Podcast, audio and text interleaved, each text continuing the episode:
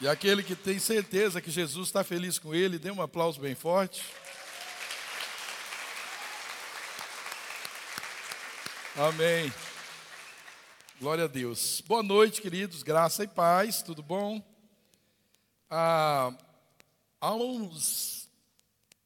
Hum, eu sou ruim disso aí, mas deve fazer isso mais de. ou quase 10 anos já. Eu fui ministrar numa, numa igreja, numa cidade grande aqui do Paraná numa igreja grande também. E quando terminou aquele culto, a gente foi para a casa do pastor, mas no culto mesmo, o Senhor falou comigo, o Espírito Santo falou comigo, que ele não estava feliz naquele lugar, que ele não estava feliz com aquela igreja. E, e que ele ia fechar aquela igreja. Assim, e como falar isso para o pastor da igreja? Como falar isso? Né? Então, essas, às vezes, esse, esse dom profético tem essas coisas, né? Como falar isso? Mas eu falei como o Senhor, eu falei, o Senhor me orienta direitinho, como que eu devo falar isso com a igreja? Como eu devo falar isso com o pastor? Chamei o casal, no outro dia fui né, na, na, sala deles e o, onde eu fiquei hospedado me levou até lá e eu falei com eles o que o Espírito Santo me trouxe. Ficaram um pouco é, não questionaram, mas também não, não gostaram do que ouviram. É, queridos, eu assim não, não, não me lembro se chegou um ano aquela igreja fechou. Uma igreja de umas 350 pessoas, aquela igreja fechou. E eu nunca mais esqueci disso, nunca mais esqueci disso. Sabe, é, que o Senhor, ele, ele sempre nos alerta, o Senhor sempre nos alerta. E a gente está vivendo um tempo, né, um, é um tempo assim, eu não sei você, isso não está, não, não está ligado a tirar a nossa alegria ou não, mas é mudar nossas perspectivas, a nossa, a nossa forma de olhar o Evangelho, a nossa forma de enxergar como Deus está agindo agora, como Deus está se movendo agora. E eu tenho sim pensado bastante, bastante mesmo, porque é normal, às vezes, o, o, mundo assim nos conduz né, numa vibe, né? E ele aponta todo mundo naquela direção, e, e, aí todo mundo fala sobre aquilo, todo mundo escreve sobre aquilo, todo mundo é, só fala sobre aquilo. A gente vive assim, a gente é tão facilmente manipulado e eu, eu acredito, acredito piamente, não é só uma crença só de mim, mas eu creio que há algo mais do que isso, que há algo do, do Espírito de Deus, que isso é uma força muito estranha, muito maligna, para roubar, para tirar a gente do foco verdadeiro, para roubar a essência do Evangelho em nossas vidas. A essência, do, a essência da graça, eu, né, eu diria ainda que a essência da graça é poder de Deus para a gente suportar esses dias maus e também para a gente ser ousado na ministração do Evangelho, na pregação do Evangelho, no, no testemunho do Evangelho. O mundo não para, isso não vai parar nunca. Nunca aconteceu isso. De Gênesis a Apocalipse é um reino contra outro, sempre foi assim. E nós precisamos estar muito atento, a Bíblia nos alerta, a gente ficar sempre ligado.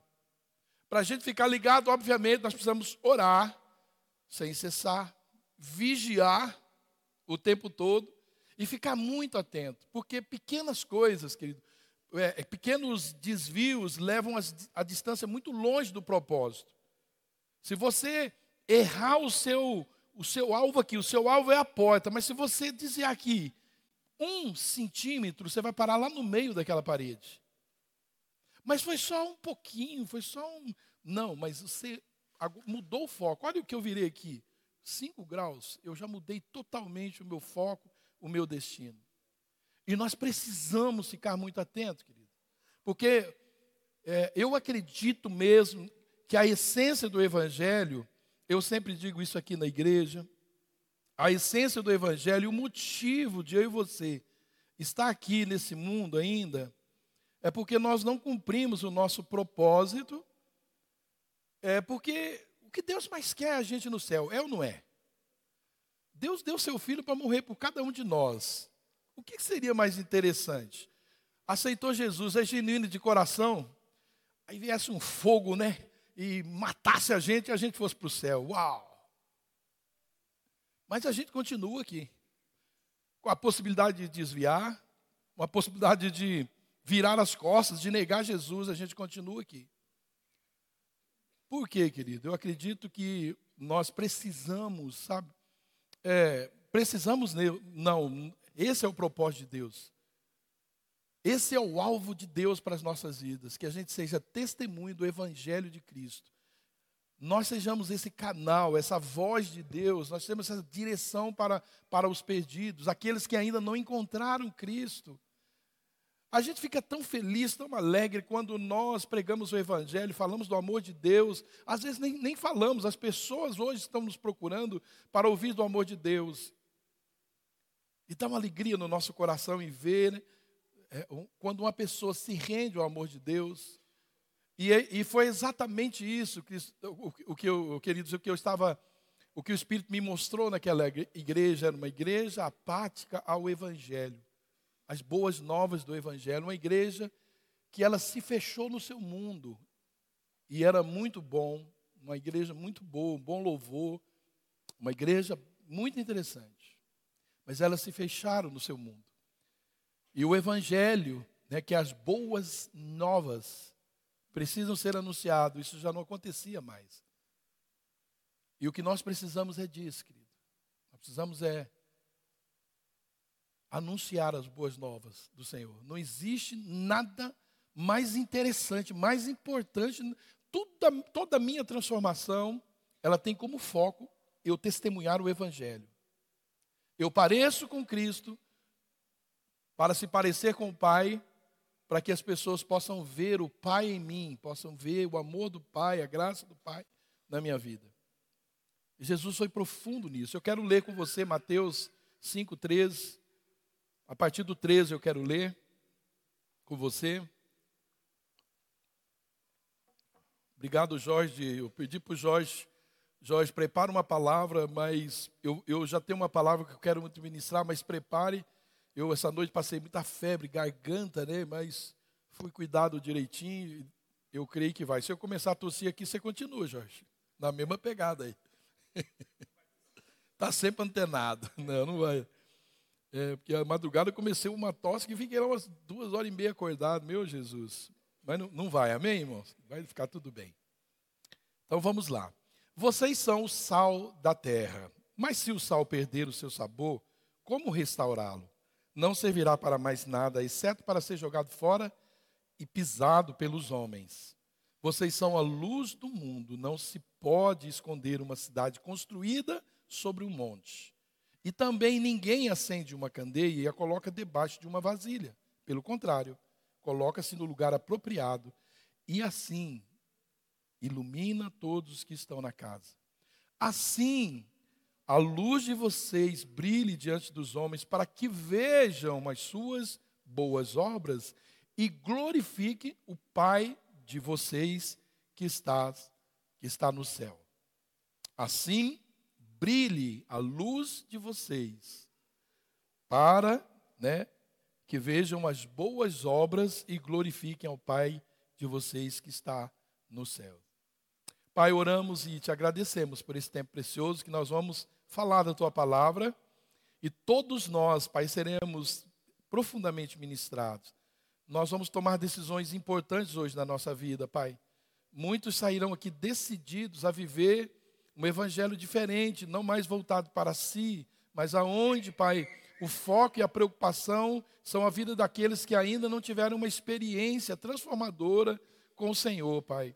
E eu peço, Espírito Santo, que eu seja só um canal, que eu não atrapalhe nada aquilo que o Senhor quer fazer na minha vida e na vida dos meus irmãos. Que hoje, Pai, nós tomemos decisões que, Pai, impactem o teu coração, alegre o teu Espírito Santo porque tudo, Pai, que jamais desejaríamos é ouvir uma sentença como aquela, Pai, que, que o Senhor falou comigo naquele lugar. Pai querido, eu oro em nome do Senhor Jesus, que as nossas mentes, Pai, sejam ainda mais transformadas, impactadas com esse desejo de transformar vidas para a tua glória. Afinal, Pai, assim como foi em toda a palavra do Senhor, em toda a Bíblia, o Senhor toma a vida de homens e mulheres para dar, Pai, continuidade, dar sequência para aquilo que o Senhor quer fazer aqui na terra. Sempre foi assim.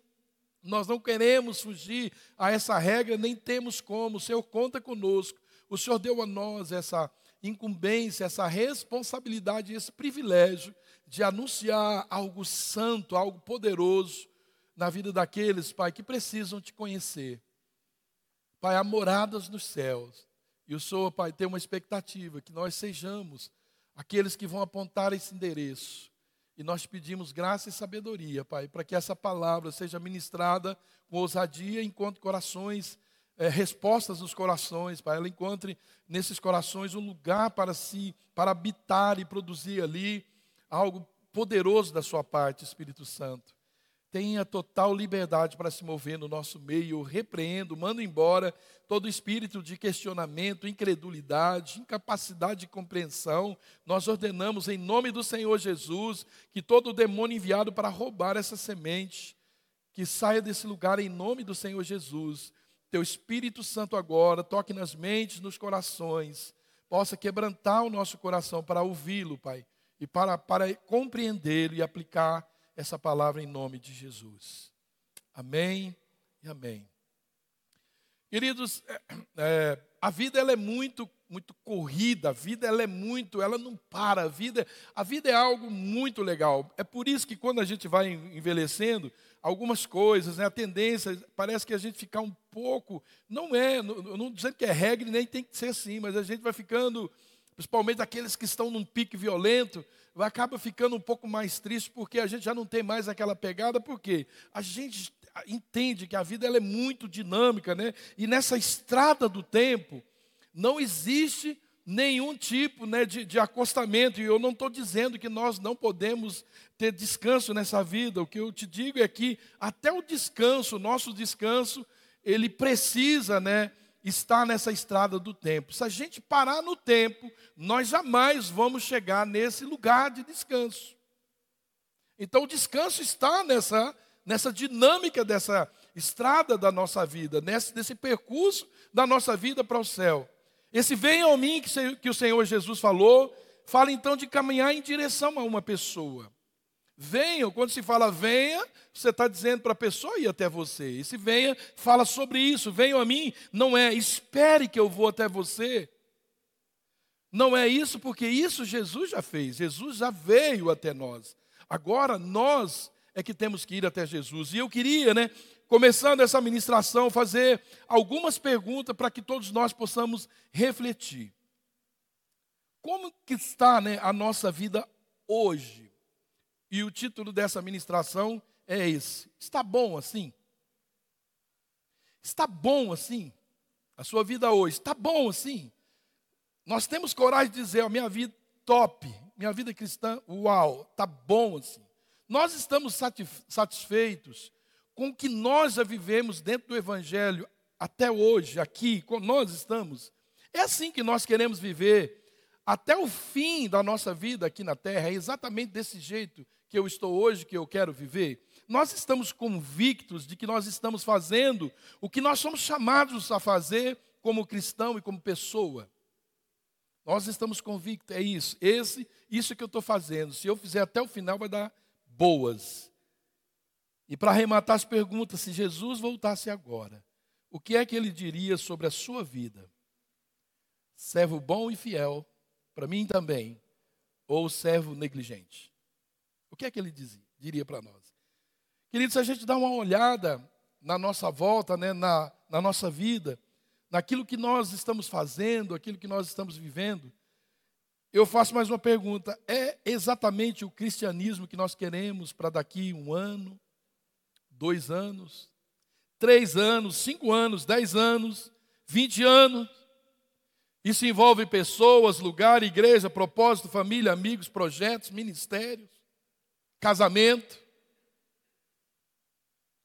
O que eu estou fazendo hoje, esse é o meu projeto, isso, está né, nos meus projetos, contribui para os meus projetos daqui a, a esses anos. Se a nossa resposta for sim, Isso é um sinal de que nós estamos estacionados nessa estrada da vida que eu te falei. E aí, quem sabe, talvez nós colocamos, por achar que está bom assim, o câmbio ali no, no P, né, parque, né, estacionamento, nós colocamos ali e está bom assim. E é assim que nós vamos ficar. Um, dois, dez, cinco, vinte, trinta anos, é assim que nós vamos ficar. Se for não, então nós precisamos urgentemente fazer algo, seja na área que for da nossa vida. Porque não existe ponto neutro, não existe stop na vida cristã. Não existe. Não existe parada, não existe estacionamento na vida cristã.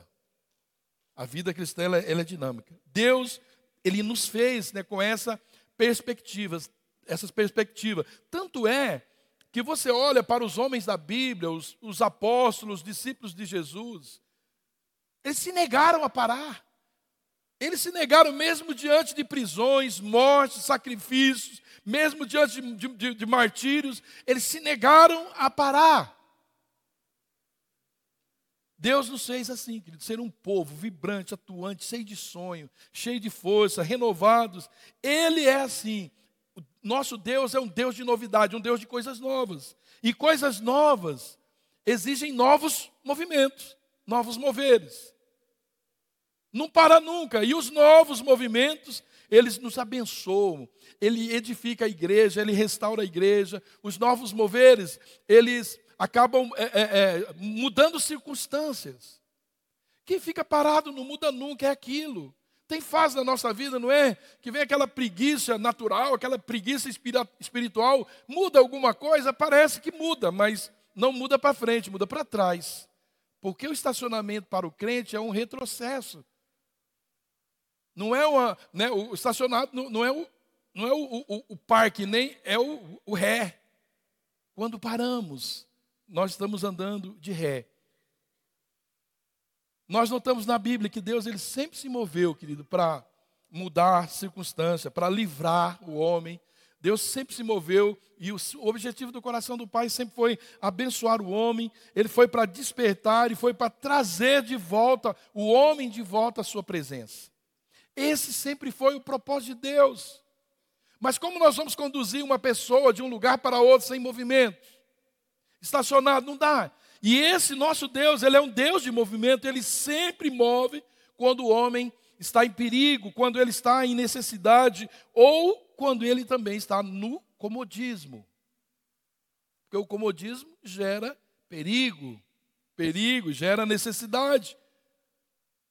Se a gente ficar acomodado em casa e não for trabalhar, problema. Né? Com tantos desafios pela frente, querido. Deus quer nos mover. Quando Deus, ele ouviu o clamor ali dos hebreus no Egito, ele ficou indignado. E Deus fez o quê? Ele se moveu. De que forma? Através de Moisés. Percebe? Note os nomes que eu vou falando junto com o nome de Deus. Ele se moveu para libertar, está lá em Êxodo, depois você pode ler 3, 7. Para libertar aquele povo, ele se moveu através de Moisés. Quando ele viu seu povo sendo humilhado ali pelos filisteus, ele se moveu usando umas pedrinhas, através da vida de quem? De Davi. Depois você confere em 1 Samuel, primeiro livro de Samuel, no capítulo 17, versículo 40. Quando o seu povo estava perdido na idolatria, na adoração verdadeira, e na, naquela visão, na direção profética, Deus se move através de Elias, fazendo o quê? Desbaratando aqueles falsos profetas que introduziram a falsa adoração no meio do povo, e eles pôs ali no meio do povo a razão por que eles estavam vivendo aquela escassez. Vai lá em 1 Reis, no capítulo 18, você pode conferir. Quando Deus olha para a terra e ele vê que a terra estava corrompida, a terra estava cheia de pecado, ele diz para quem? Para um homem, Noé, construa uma arca, Gênesis 6,14. Construa uma arca. Olha como é que Deus se move, olha como é que a igreja entra aí. Deus não vai se mover de forma diferente hoje. Ele pode. Mas é assim que ele sempre fez. Todos os movimentos de Deus tem um homem, tem uma mulher. Olha, quando o rei Cícera se levantou ali contra os filhos de Israel, Deus moveu pela mão de Débora. E seu tio, acho que era o tio Baraque, era o tio dela. Juízes no capítulo 4 diz que ela derrotou esse exército poderoso de 900 carros de ferro. No versículo 3 de Juízes 4 fala isso. Quando Deus viu a miséria, Deus viu a cegueira, a impossibilidade de mudar o seu destino eterno, quando ele viu a nudez do homem, a vergonha do homem, ele se moveu ao nosso encontro, se fazendo homem, enviando o seu filho. João 3,17, nós lemos o muito 3,16, mas olha o que diz 17, portanto, Deus enviou seu filho ao mundo, não para condenar o mundo, mas para que o mundo fosse salvo por meio dele. Querido, eu poderia narrar aí muitas e muitas histórias de tantos movimentos de Deus para mudar circunstâncias, movimentos para restabelecer o seu reino, né, para salvar uma nação, para reconstruir uma cidade, para destruir uma cidade. Deus sempre usou. Josué, Neemias, percebe na história que não, a gente não consegue ver movimento que, que o homem não está presente. Então, essas histórias sempre elas se repetem de, na forma como Deus vai agir. Há uma repetição na forma de Deus se mover. Sempre se vê um homem ou uma mulher que se dispõe. E eu creio que há uma expectativa no coração do nosso Pai que movamos ao encontro de tantas necessidades aqui na terra. Você acredita, querido, que tem muitas coisas que Deus não faz, que Ele gostaria de fazer aqui na terra e não aconteceu ainda, porque talvez não tenha levantado homens, mulheres com essa disposição. Não sei, nem se eu estou sendo herético, mas eu acredito sim, querido.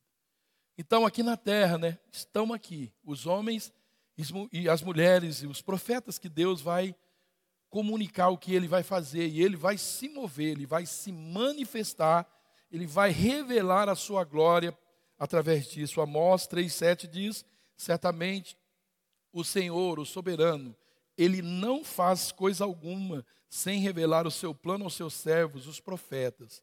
Ele diz: O leão rugiu, quem não temerá? O Senhor soberano falou: Quem não profetizará? Então não é de nós. Ele está dizendo: Eu falei. Quem vai questionar? O leão já rugiu. Então você não vai falar a sua voz, você vai falar a voz do leão. Você vai profetizar a voz do leão. Ele disse, o Senhor soberano falou: quem não profetizará? Ide por todo mundo, o leão falou. Pregai o evangelho, o leão bradou por todas as nações. O rei falou: Quem não profetizará? O leão tem rugido, querido, o Senhor tem falado com você? Talvez esse seja, querido, os tempos em que mais ouvimos falar sobre a volta de Jesus. E as evidências estão aí. Não vê quem não quer. As evidências da volta de Jesus estão aí, mas existe um movimento forte no mundo para camuflar isso. Movimento político, movimento né, é, é, é, é, global, querendo engolir essa ideia e deixar você focado em outras coisas. E como tem sido fácil captar, querido, os cristãos. Jesus disse: fique atento, fique ligado. No nosso texto inicial diz, lá no versículo 13, de Mateus 5, que nós lemos: vocês são sal da terra, mas se o sal perder o seu sabor, como restaurá-lo? Não servirá para mais nada, exceto para ser jogado fora e ser pisado pelos homens. A primeira coisa, vocês são sal da terra. Diga, eu sou sal da terra. Você tem noção, querido, do sal que a gente paga, eu acho que talvez uma das coisas mais baratas que a gente paga, né? Né? A gente até quando faz cesta básica, fala, não traga sal, porque se deixar, todo mundo traz sal, né? Porque sal, querido, olha, olha Que coisa incrível que Jesus é. Ele disse assim: ó, você é tão simples que pode achar em qualquer lugar. Vocês estão em todo lugar, estão espalhados para todo lugar, e vocês são muito mais interessantes, mais importantes do que vocês imaginam. Apesar de sempre barato, que ninguém dá nada, vocês não podem faltar. Não pode faltar. E isso nos traz, querido, tantas responsabilidades, porque ele não diz se vocês quiserem, vocês serão o sal da terra. Não, não é escolha nossa, ou nós somos sal ou não. Somos sal ou não. Ele está dizendo que os seus discípulos são sal da terra. Jesus, eles estavam falando algo, querido, que os seus discípulos e nós entendemos tão facilmente. Deixa de pôr sal no teu arroz um dia, na tua salada, que você já vai entender do que Jesus está falando. Simples. Se hoje, querido, o sal tem tanto valor para nós, eu fico imaginando naqueles dias que não tinha tanto ali tempero, não tinha geladeira, porque o sal tem muitas propriedades. Não tinham isso, não tinha esses temperos magníficos industrializados, não tinha. O sal era o que trazia gosto, era o que ressaltava o sabor dos alimentos, era o sal que conservava os alimentos, não permitindo que eles se estragassem. Mas havia propriedades medicinais, curas. É disso que Jesus estava falando. Quantas lições, querido, preciosas, Jesus estava ensinando para nós através dessas palavras. A primeira lição é que nós é que damos sentido ao Evangelho do Senhor. É nós que damos sentidos, querido, à vida cristã. É nós que damos o gosto, é nós que ditamos o sabor do Evangelho. É nós, somos nós que conservamos os valores do Evangelho. É por isso que né, parece ruim, mas é gostoso. Né? Quando alguém chega para a gente e diz assim: Poxa, eu pensei que você não fazia isso, você é crente. A gente devia falar assim: muito obrigado por você falar isso para mim. Porque você está certo. Eu não deveria falar, não deveria olhar, eu não deveria fazer isso. Porque justamente, olha a expectativa que o mundo tem de nós. Você já ouviu isso? Já? Sim, sei que já. Mas você não é crente? Por que você está falando? Por que você está falando desse jeito comigo? Por que você está fazendo isso comigo? Olha, eu, a gente fala, o diabo usou, no diabo não, o Espírito Santo usou. A boca de, um, de uma mula para falar com a gente, às vezes. Estou falando mula, né? Quem não sabe, Deus usou uma mula para falar com um profeta teimoso. Talvez, às vezes, Deus tem que usar mula e, e outras coisas mais, né? Deus disse que se a gente não falar até pedra, fala. Querido, mas isso não vai acontecer somente porque nós lemos e conhecemos essas verdades. É preciso mais do que saber o que fazer. Nós temos que fazer. É ruim, querido, e os mais chegados aqui comigo sabem, quando eu vou, né, eu faço uma empreitada aqui na igreja, assim, às vezes, agora eu estou mais bonzinho, né? Também não estou fazendo muito, não sei se estivesse fazendo tanto, não estaria ruimzinho, né, Kelly? Mas você vê a pessoa, parece que ela, ela, ela não, não faz com, com aquele gosto que deveria fazer.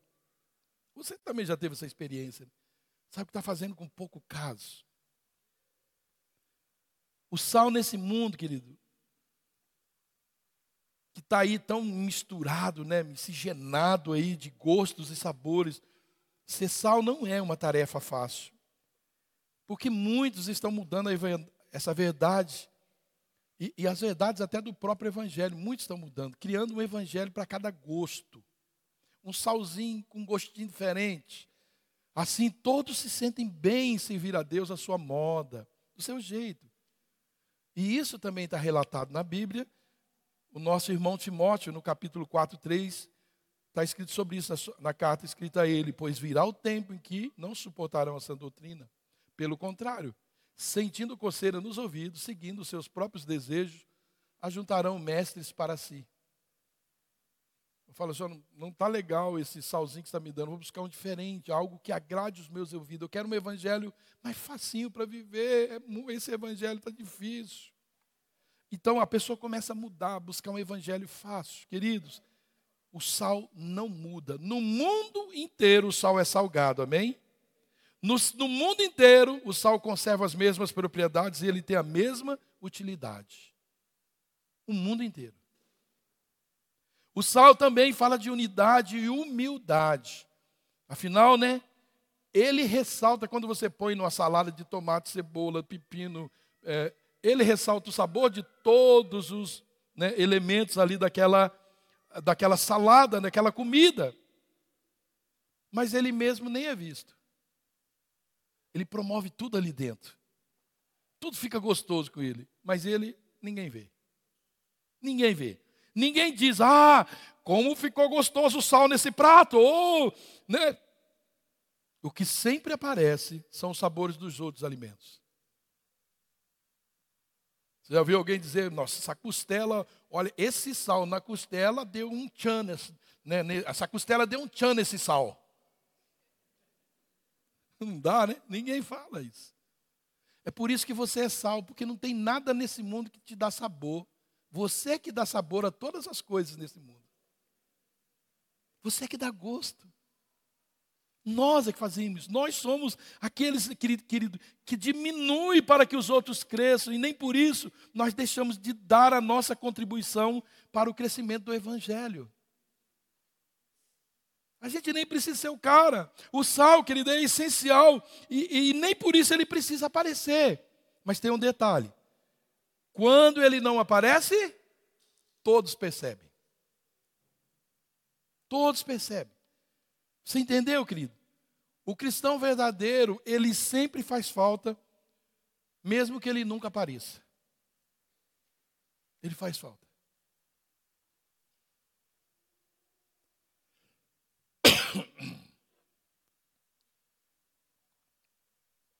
É assim, querido, que deve ser a nossa postura como sal da terra. Nós damos sabor, nós damos sentido à vida das pessoas. Eu fico maravilhado né, quando eu vejo que as pessoas encontrou, ela entendeu, você falou, ela entendeu, ela captou, e agora ela pensa naquilo, ela vive aquilo. É tão gostoso a gente ver pessoas que, sabe, ela, você deu uma pitada de sal nela, ela, ela foi temperada. E agora ela já começa a temperar a vida dos outros. Começa a ser testemunho. Assim deve ser a nossa postura como sal da terra, querido. Nós é que damos sabor, sentido. É nós que testemunhamos a elas. Né? É, é, é, é, é nós somos aqueles que, que, nós, que nunca vai perder o sabor, nunca vai estragar. E a gente não gosta de ter coisa, cara, que não, não era bom se não tivesse coisa que nunca estragasse pudesse comprar um montão, né, coisa gostava, não, não, é muito. E a, você é essa coisa. Essa coisa, coisa, coisinha, né? Nunca. O sal não envelhece. Querido, assim são os valores cristãos. Assim é a palavra de Deus. Por isso que você é sal. Você está percebendo que Jesus está nos dizendo que, então, diante de um mundo tão destemperado, que não sabe nem distinguir né, o que é bom, o que é ruim, para as suas vidas, nós, estamos nós aí com a solução.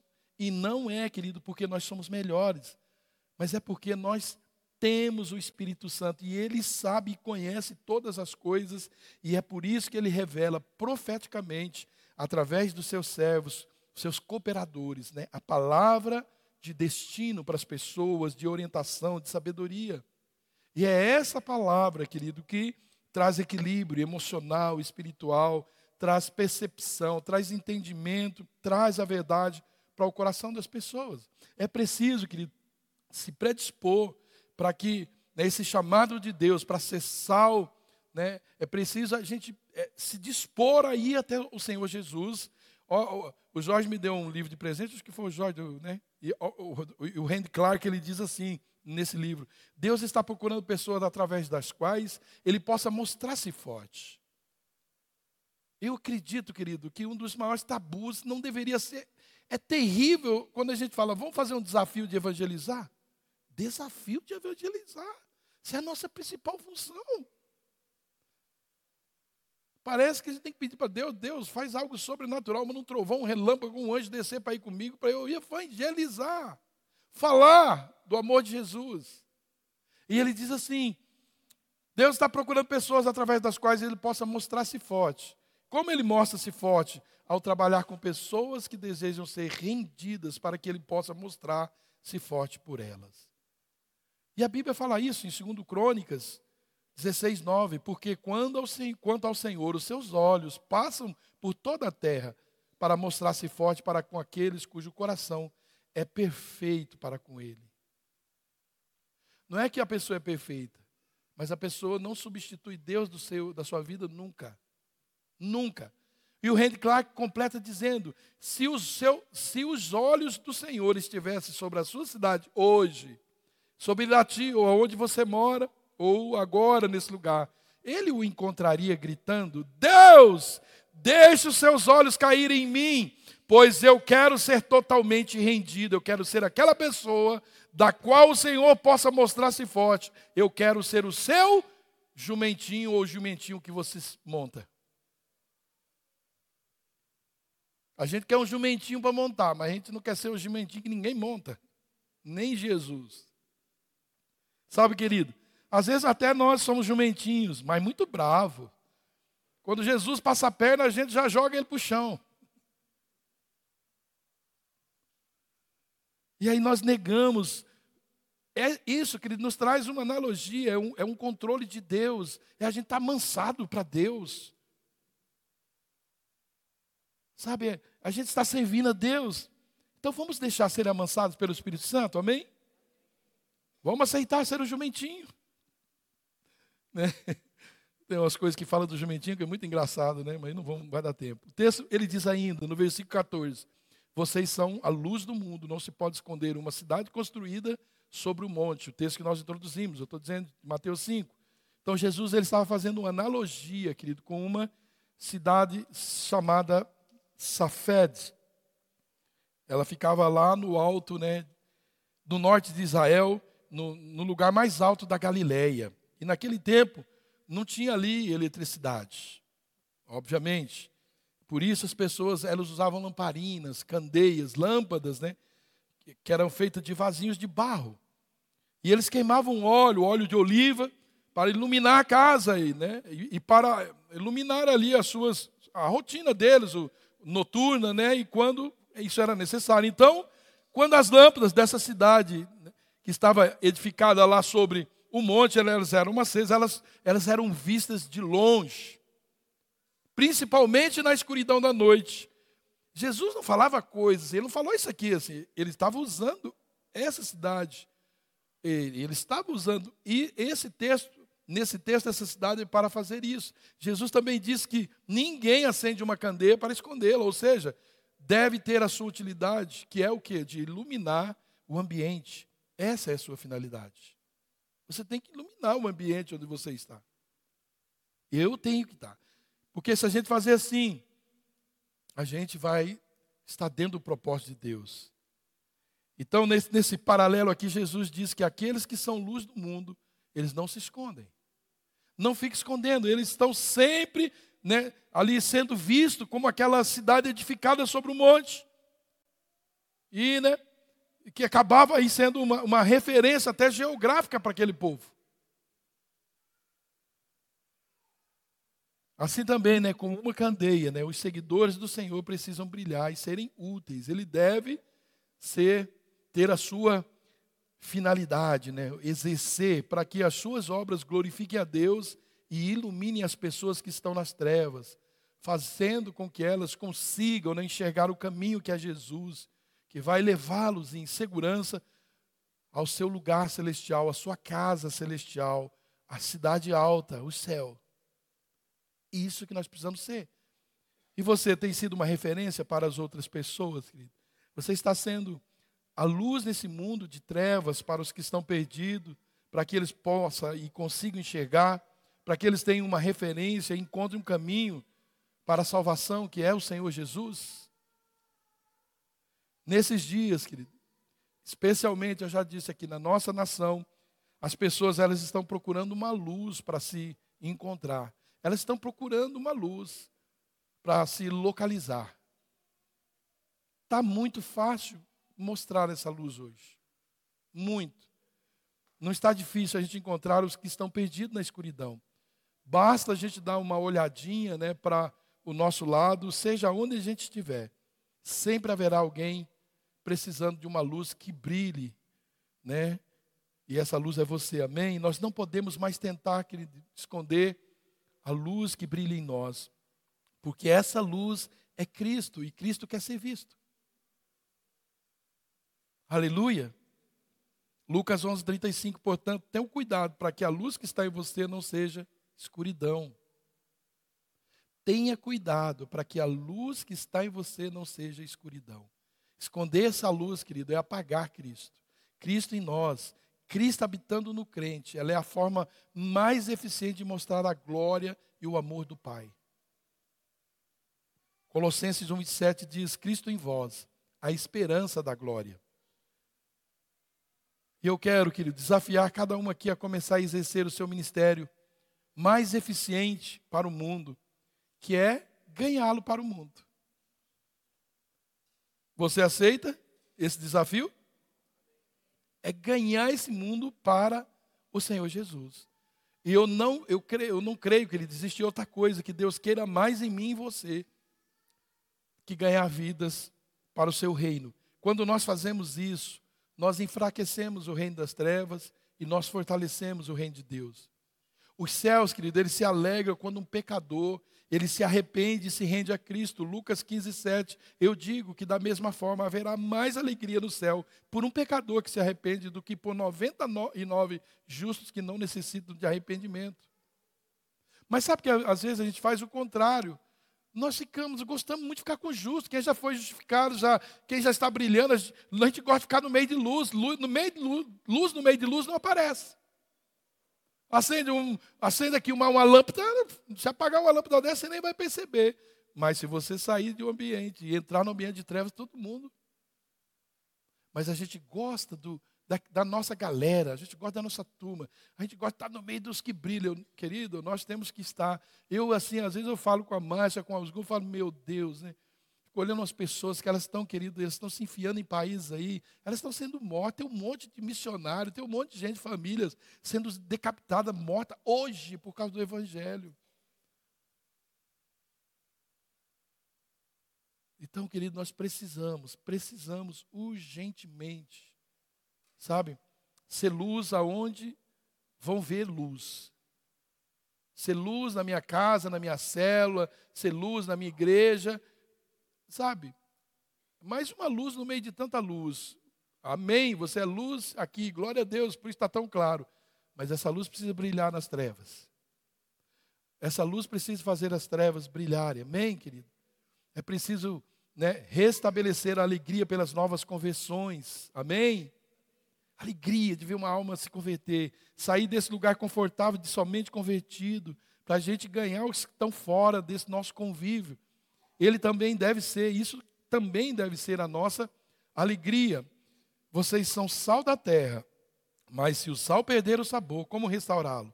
Não servirá para mais nada, exceto para ser jogado fora e pisado pelos homens. Então a nossa vida, ela é uma oferta, querido, ao nosso Deus. Ela é uma oferta. Né? É, é, é, e essa oferta, ela deve ser gostosa, aceitável. Olha o que diz Levítico 2,13 lê, nós, a gente lê essa. É uma recomendação que, que a gente, até simbolicamente, pode validar ainda hoje. Levítico, Levítico 2,13: toda a oferta dos teus manjares temperarás com sal. É Deus está dizendo isso. A tua oferta de manjares não deixarás faltar o sal da aliança do teu Deus. Em todas as tuas ofertas, aplicá-lo-ás. O seu louvor tem sal? Sua adoração tem sal? Deus diz: Eu quero que coloque sal nas minhas ofertas.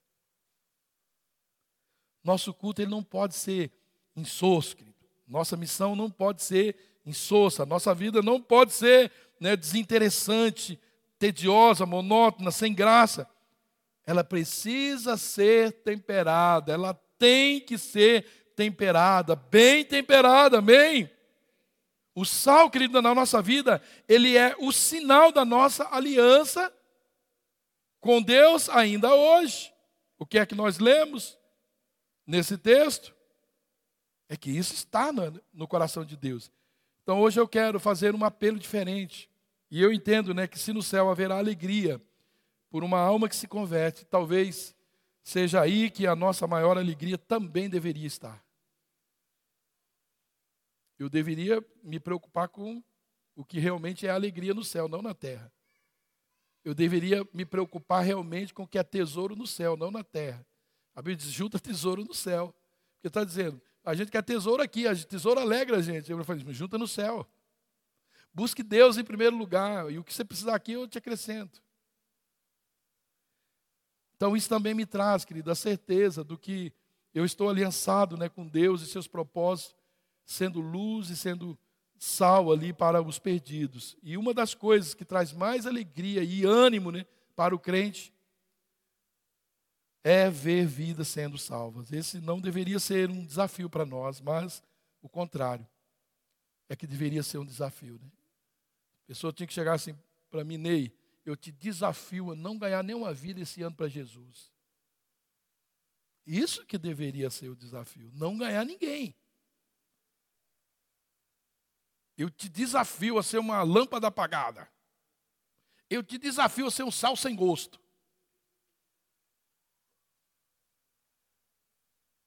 É sobre isso que eu quero propor nesse apelo, querido. Eu e você. Então eu vou fazer um apelo bem sério.